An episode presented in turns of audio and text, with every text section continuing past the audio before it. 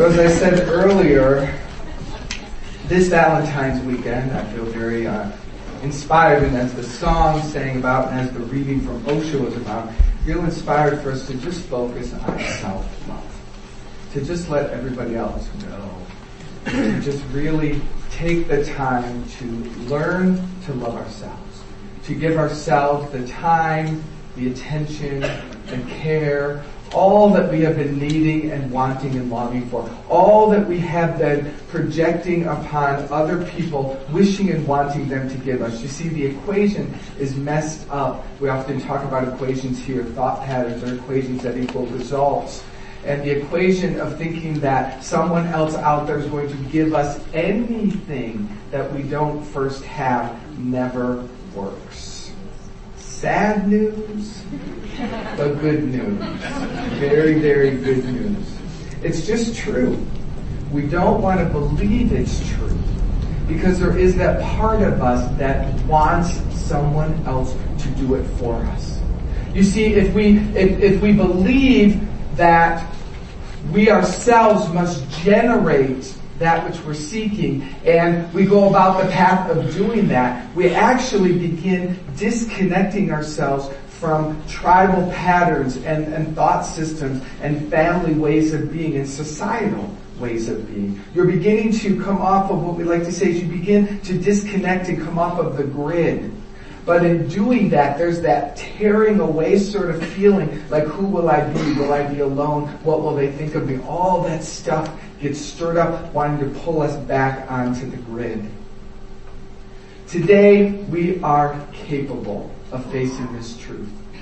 We are capable of getting sober to the truth and becoming responsible for that which we are seeking from others. We are capable of doing that and that is one of the most important things that Bodhi is here for. Bodhi is here for all of us to become responsible for the life we're living, for generating that which we're seeking, for being that which we're seeking, and then watching it magically appear as it comes to us. And people will then go, how'd you do that? How did you do that? How did you suddenly start living inside of relationships that are working and overflowing with love? How did you suddenly start living in so much abundance? I'm not talking about things, perhaps things, but an abundance of being, an abundance of love, an abundance of knowing, an abundance of peace. These are good things, people. These are things when we start walking, we start generating them, go, oh, this is who I always have been. But we have to give up the ghost. We have to surrender the, the story. Simply, we have wanted others to do for us what we, what we believed we could not do for ourselves. So you're on a first date. You look great. you look great. Your done. By the way, I got mine done by a guy who I think just went to an 80s party. And I looked in the mirror this morning, I was like, that's a little Duran Duran.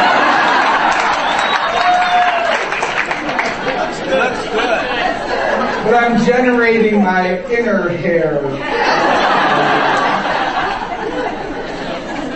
You got enough money on your credit card to think that you're, you know, hip and cool at the expensive restaurant and feel like a bit of a big shot. And you're with this person, this first date, and you're thinking, this could be the one. but you see, underneath all that fabulous first date-ness, the unconscious mind is working. And what it's saying energetically to the person is, look, I really can't love myself. You have to. so that I can, although I ultimately won't. Then of course I'll blame you. And I'll call you names instead of calling myself those names. Which will be relief at least temporarily. Oh, and I'll get a few three to three hundred friends to agree about the names, and eventually you'll leave. I'll be alone, but I'll be right about you. oh, I'll have the Merlot, please. Oh, we're meant to be together. He likes me more. I like him more. That's perfect, right? It just starts, it watches for everything. All the ways that we match. All the things that are so perfect. You see, those things bring us together.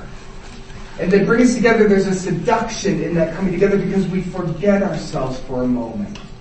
We forget ourselves. But every relationship is designed in this particular paradigm to ultimately ricochet us back to ourselves. And what occurs is when we leave ourselves, you have actually abandoned yourself. Whenever we go to another for whatever it may be, whenever we're looking for our source, our sustenance, our love, our approval from another, we have abandoned ourselves. Imagine yourself literally popping out of yourself. And so here you are living out here in this persona, in this other self, and this part of you is considered empty. Now it's not ultimately empty, but it is empty in this particular scenario. So eventually you will come back because the cord's not cut. It is staying connected. When things start to unravel, when things start to work, eventually you land back in here. And what happens when you land back in here is that it feels horrible. It feels horrible initially because you have to first feel the abandonment. You feel the fact that you left yourself. You don't have those words. And we don't have that understanding. And I'm not just talking about another person. I'm talking about a career. I'm talking about an idea. I'm talking about seeking approval. I'm talking about whatever takes us outside of ourselves. When we leave the truth of our being, which is that we generate all of our good, our resource, and everything that we are from within. Whenever we step away from that, there's a hole. And then when we come back into that hole, it feels I don't know why this image is in my head, but it feels like someone who literally dies and has to come back into the body because they're not done. If you ever read stories about that, well, they don't want to come back into the body because it feels cold, it feels constrained, it feels ugh. But they have to come back into it. It's sort of that initial feeling whenever we abandon ourselves, we have to face the abandonment. We have to face the loneliness. Now, if you'll stay inside yourself, you'll suddenly start to feel that sense of self and that joy, that returning home. It does occur. And each day you start to feel more, oh, I feel back to myself, is what people will say. You're back to yourself. Now, wouldn't it be great if we never had to even leave ourselves? You see, living a life of leaving ourselves, coming back to ourselves, uh, uh, uh, leaving ourselves, I mean, that's, you know, how many lifetimes will we do this? Until finally we go, you know, what if I just don't leave? If I just don't pop out, then I don't have to come back in the first place, in, in the second place. I don't have to come back and then I don't have to suffer. The suffering comes from the abandonment of self. The abandonment of self comes from this silly, unnecessary belief that we're unworthy. You know, there's just this thing called self-hatred, judgment, condemnation, there's these, this, this thing that, that just exists and, and we don't quite know how to be with it. We've been running from it four lifetimes. I really mean that, four lifetimes, but whatever. You're in this lifetime running, so that's enough to focus on. Right? so we've been running from this, this idea. And the problem with this idea is that it feels so personal. And so as I've been being with this this week and just thinking, why? Why do we land here? Why are we, who are the pure essence of love, who are the pure joy of all that is, why are we wasting any time or energy in this other thought? Why is it that that feels so true and we have to convince ourselves of our nature and our essence? Why is that? Well, you know, that's not the best question to ask, unfortunately, because why will give us a little bit of knowledge, and then we think knowledge equals something, but at the end of the day, most of the time, a knowledge avails us nothing. However, I'm going to give you some knowledge. Because it might help a little bit to understand this. I really, because I really did spend some time thinking about this. And we say it this way all the time, but hopefully this way will click for you a little bit in some sort of way. You see, this is what happens. The ancient mind is what suffers. The ancient mind is what judges and condemns and hates and projects and compares and contrasts. The ancient mind does this. That's what it does. It's been doing this for centuries, say. Don't we don't need, let's not go to when did begin, how did Let's just know that this mind has been comparing and contrasting and condemning and judging and making wrong. Just making wrong. That's what it does. It was doing it before you came into this incarnation. Chances are it will continue doing it when you leave this particular incarnation. What happens, as I said earlier, is you personalize the mind. There's only one mind. One mind. It is not yours. Get that. This is not your mind. But the way that it makes you think it is, is that it just puts your name on it. It says, Sue, you're an idiot. right? Sorry, Sue. I don't think. It's the mind. Whoever you are, you are this. It just simply adds your name to it. That's what it does. And then we hear it, and we vibrate with it. It said, it said our name, and it matches sort of the way the other people out there are acting. So all of this stuff is adding up so that when you start to reach truth be told, we start to reach four, age four, you've already convinced yourself that this mind is yours. So early, so little. And then what we often do is we spend the next amount of time, whatever that is for you, trying to hide that we have made this mind personal. Although it blurts out here and there and everyone sees it and you know, you know, I'm such an idiot. Oh, I'm so this. Oh, I'm so that. So it's really working you a lot. A lot. But we're also pretending that it's not occurring, right? So then we reach this point where we go, why can't I love myself? Because you start to hear the truth. Love is who I am. Ah. A little part goes ding, ding and you start to resonate with that. And now we've got two things going on. We've got this ancient mind that has captured you, that has got you in its clutches, and it can convince you and it can grab you when things occur. It's, it's. And then you've got this other part that says, I'm love. I'm capable. Now we've got these two things living inside. And they're both alive simply because they have energy and life force. They both cannot be true. This one is the one that leads us out over and over and over and over. Go over there, that'll make you happy. Go get that, that'll make you happy. Lose that weight, that'll work. Get that person, get, it just, that's what it does. And this one just sits in the center of your and goes, sweet baby, you are so perfect. You are so beautiful. You are so magnificent. That's all that the voice does over and over. But the thing is, it doesn't fight.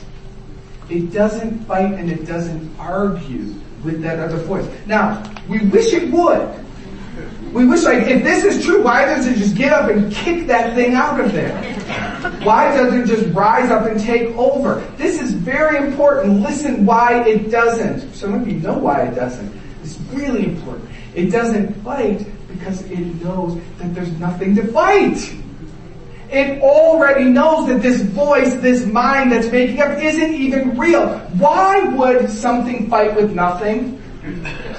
Do you get that? So love, not fighting, actually proves that that's all that there is. I don't know if you're getting that, but I'm getting that in this moment and hopefully at least my getting it will help you a little bit to get there. Love not fighting proves that there's nothing to be against. There's nothing to fight against. That silly, spinning, unworthiness game to love isn't even real. For love to fight with that would be literally like fighting with a ghost. Something that isn't there. So what love does is it just sits there and it emanates itself and it continues to source you and feed you and it continues to whisper to you. It continues to call your name as its own, as its own. And what you're doing here at Bodhi, what we're doing, what you're doing in this current state of consciousness, in your current state of awakening, is that you're beginning to listen to that voice more and more. The fight that, the fight where the fight is occurring is inside of you. You are the fighter. You are the one that a certain state of consciousness and evolution is going, I've got to not be that, I've got to be this. I got to, so you're finding yourself in the middle of the voices. Hallelujah! Hallelujah that you are finding yourself in the middle of two voices because previously you thought you were just this one. So you get that that's a quantum leap for yes. you? That is an expansion in consciousness. That you have discovered that there's two voices inside of you. Now, You've got some stretch of time that you may be in now, you may be coming to the end of, maybe less or more, but you've got some stretch of time where this voice still, because it has your name on it, because it knows just when to get you and how to get you, when you're tired, just after the Haagen-Dazs ice cream, just after whatever it is, just after turning off the computer at 2 a.m., whatever those things, it knows exactly when to go, hey, by the way, you're an idiot. Just saying. Just saying. Right? And chances are, you woke up a little late so you didn't do your meditation. Chances are you forgot your homework last week, which was to say good morning to your divine to start the day chances are you had a few good thoughts, but you were really busy and, and suddenly you started arguing inside your mind with the coworker who isn't doing their job right. So, and then, and then you go and go, you know what? I'm going to meditate at 2 o'clock. 2 o'clock. Yeah. I'm going to meditate you later. never do. later. I, I'm still telling you my story.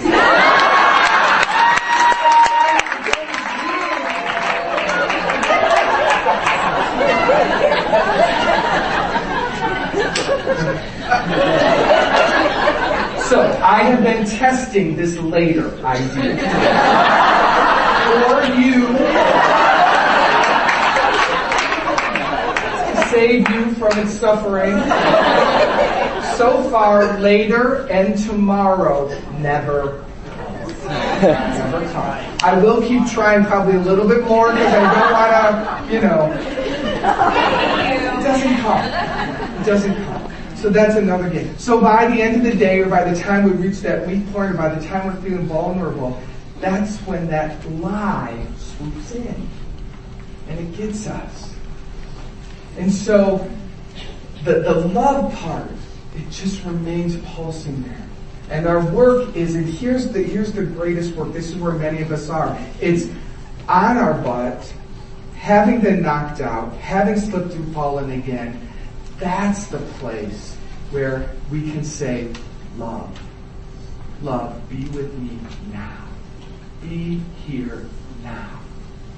You can speak those words, I love myself, right now.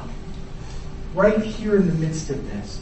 When that part of you is trying to compare and criticize and improve you, can you find that voice? Can you reach down beneath it and say, I love myself right here? That's when the game starts changing.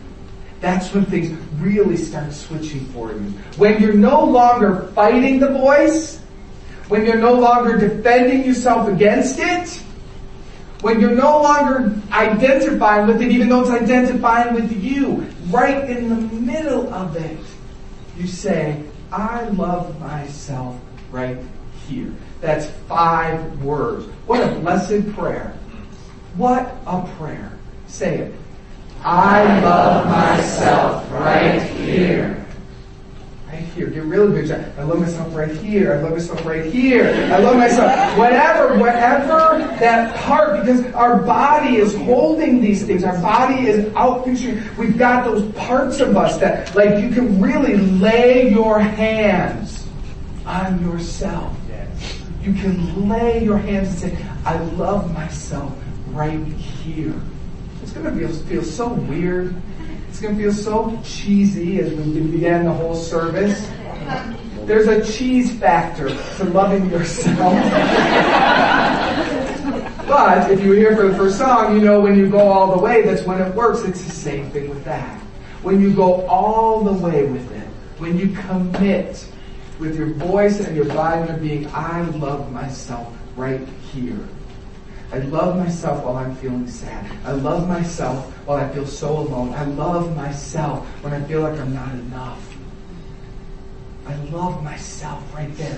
That is the way that you begin staying home, which was the initial point of this talk. Was that how do we stay here? Well, we stay here by not leaving when something feels wrong. We stay here if we can find the courage to, to just be there when that something, that loneliness, that fear, that whatever it is starts to get us. If we just, I love myself right here. I love myself right here. We make it our mantra. Ernest Holmes says, love points the way. Law makes it possible. I love myself right here love. You have just called forth love to point yourself towards your freedom. I love myself right here. You activated love. It will now automatically point the way toward your freedom.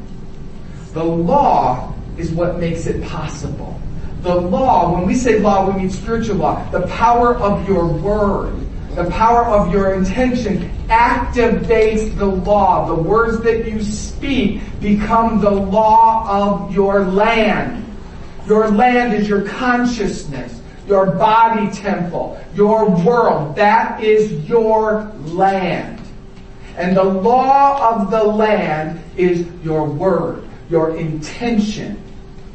And so saying I love myself right here activates the law to begin shifting the land that you're responsible for. It begins to shift it. It works automatically. That's the great news. The law of the land works automatically for you according to your word.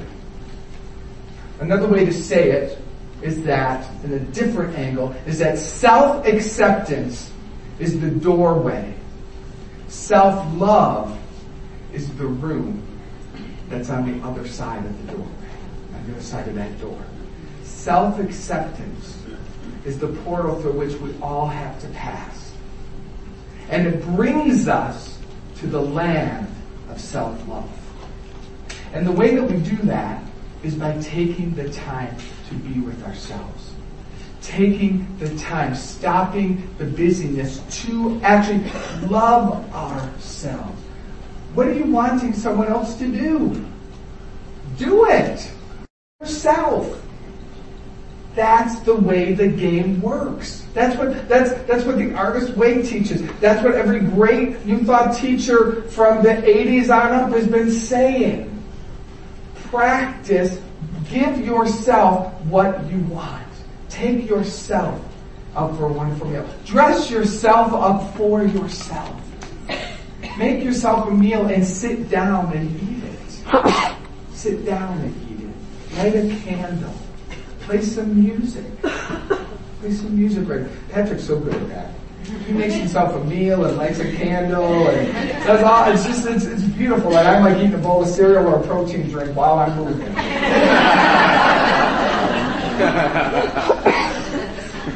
There's a way that you do it naturally. There's a way that you naturally begin there, multiply it there.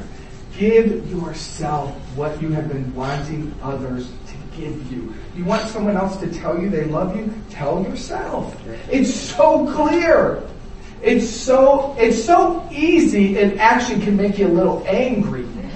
Right? It's so simple, it's got to be more complicated.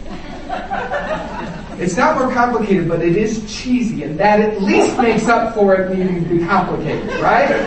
It's, it is, it feels silly, but it will absolutely transform your consciousness. It is time for you to be here for you. Yes. That's it. And I promise you, from there, all good things will flow. All good things. So Valentine's Day is the time of love. It's the time when many weddings and, and things occur, where and that's all beautiful and good. But here at Bodhi, we're going to have a little ceremony where you're going to marry yourself. And It's very cheesy. we're going to have you repeat these vows. And here's the cool thing about vows. I love doing weddings. I love officiating weddings. Because what I discovered in, in officiating the wedding, for some reason, the vows, when the bride and the groom, or the groom and the groom, and the bride and the bride, whenever is coming together, when they speak, those vows, those vows are encoded with all that they need for their fulfillment. You don't have, speaking of vows, a sacred moment where the whole universe lines up and says, every word that is spoken is true and it shall be made true if we stay uh, obedient to the vow. So the vow itself is like the oak tree in the acorn. It is the flower inside of the seed. It is planted in there. So these vows that I ask you to speak contain within them all that is needed for their fulfillment. Are you good with me on that? Yes. Good. Take a deep breath. Stand.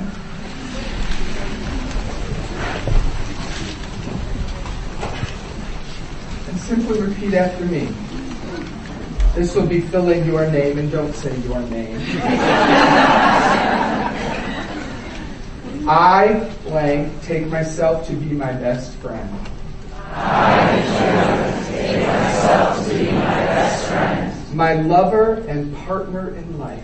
My lover and partner in life. From this day forward. From this day forward. I will cherish this friendship. I will cherish this friendship. I will trust and honor myself first. I will trust and honor myself first. Before all others. Before all others. I will speak lovingly, I'm sorry, I will speak kindly and lovingly about myself. I will speak kindly and lovingly about myself. And when I forget, and when I forget, I will quickly and easily forgive. I will quickly and easily forgive. I will start over and over again. I will start over and over again.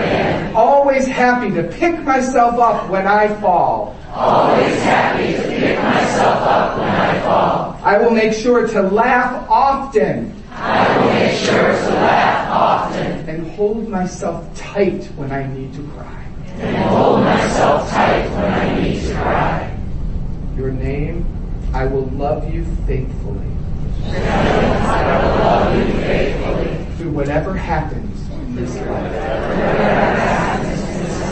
Whatever may come. Whatever may come. I will always be there. I will always be there. Watch this. As I give you my hand to hold.